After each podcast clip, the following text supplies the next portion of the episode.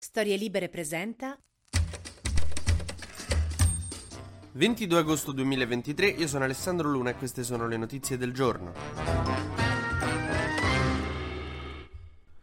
Allora io ve lo dico subito, abituatevi perché in questi giorni ci saranno un sacco di notizie che verranno fuori dal meeting di Rimini. Per fortuna c'è il meeting di Rimini, per fortuna di noi giornalisti, di noi commentatori, perché non succede nulla a agosto, ma c'è questo grande evento di CL, Comunione e Liberazione, un'associazione cristiana politica che è sempre stata in prima linea quando si trattava di negare i diritti alle minoranze, ed è il grande passerellone cattolico italiano, cioè insomma tutti quanti i politici che durante l'anno possono fare di tutto a destra o a sinistra vanno là per professare e ribadire la loro cristianità e fra una cosa e l'altra dicono anche qualcosa di interessante. È molto frequentato anche dai ragazzi, i ragazzi cristiani che appunto vanno lì a Rimini a questo meeting per stare un po' insieme, ci portano la loro ragazza cristiana per farle spiegare dagli altri ragazzi cristiani che nella Bibbia non c'è scritto nulla di espressamente contrario al sesso orale. Ti giuro non conta prima del matrimonio il sesso non si deve. Ecco, sul palco ieri era la volta di Giorgetti, il ministro dell'economia, e la sua frase diciamo più importante di ieri è stato nulla è gratis.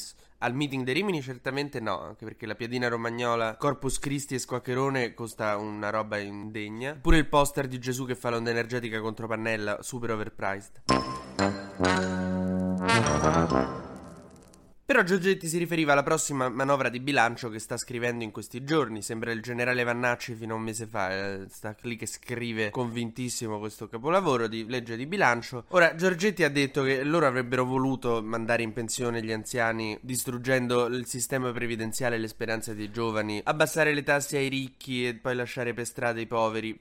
Però i soldi sono pochi, quindi in realtà potranno fare solo alcune di queste cose, purtroppo. La precedenza nella legge di bilancio di Giorgetti ha detto che andrà alle famiglie e alle imprese. Tutte le leggi di bilancio sono complicate, ha detto Giorgetti, e ha fatto intendere che questa lo sarà in maniera particolare per colpa della crisi post-Covid e della guerra, che sembra veramente io al liceo che la professoressa mi diceva hai studiato Alessandro? Questo cazzo di ISIS come si fa a studiare? Giorgetti ha poi affrontato il problema della denatalità, cioè che non nasce più nessuno perché il problema a monte non scopa più nessuno. Ora, il progetto statale eh, Operazione Pressione Psicologica psicologica suocere non ha funzionato evidentemente. Peccato perché come piano a me piaceva molto. Per cui in realtà quello che tutti quanti sapete il segreto di Pulcinella è che ci servono immigrati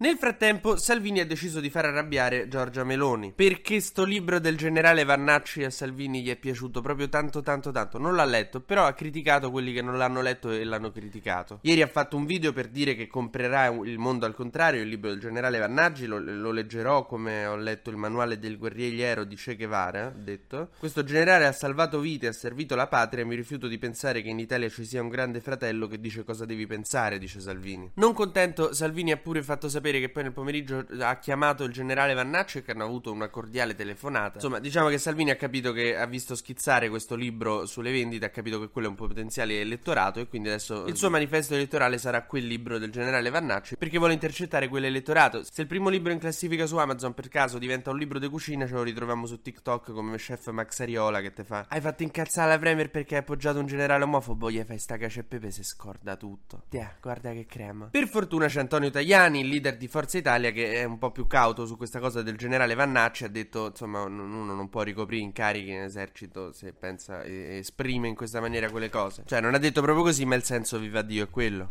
tutti hanno diritto di esprimersi, però bisogna essere prudenti quando si occupano incarichi di grande responsabilità. Più che altro ci sarebbe questo piccolo dettaglio che eh, l'esercito rappresenta l'Italia e la sua Costituzione, Costituzione che è l'articolo 13, che siamo tutti uguali senza distinzione di razza, sesso, eccetera. Il libro dice abbastanza l'opposto, quindi mi pare abbastanza incompatibile. Poi non, non è manco tipo eh, l'ultimo comma di un articoletto in fondo così nascosto, un po' dimenticato, l'articolo 3. Cioè. Nel frattempo Meloni non ha fatto sapere nulla, non si sta sta esprimendo sta nella sua masseria in Puglia e non si esprime. Eh, insomma, sembra chiaro che la sua linea sia vicina a quella di Crosetto, cioè che sto generale andava cacciato.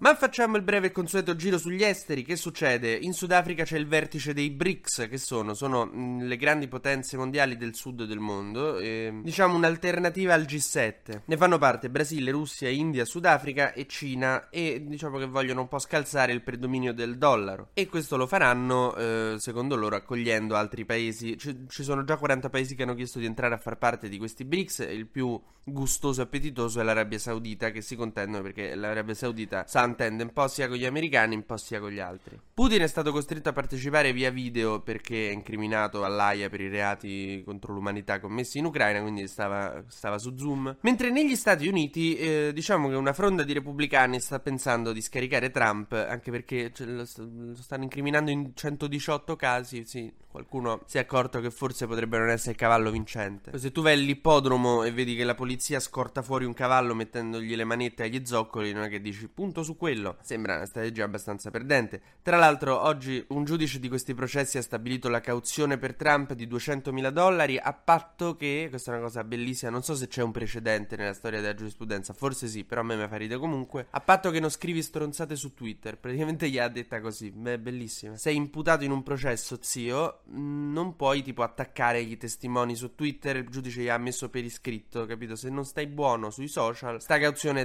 levo. Ma uno di questi giudici non è che potrebbe venire a fare un discorsetto a Calenda? Chiedo. TG Luna torna domani mattina, sempre tra le 12 e le 13, su storielibere.fm.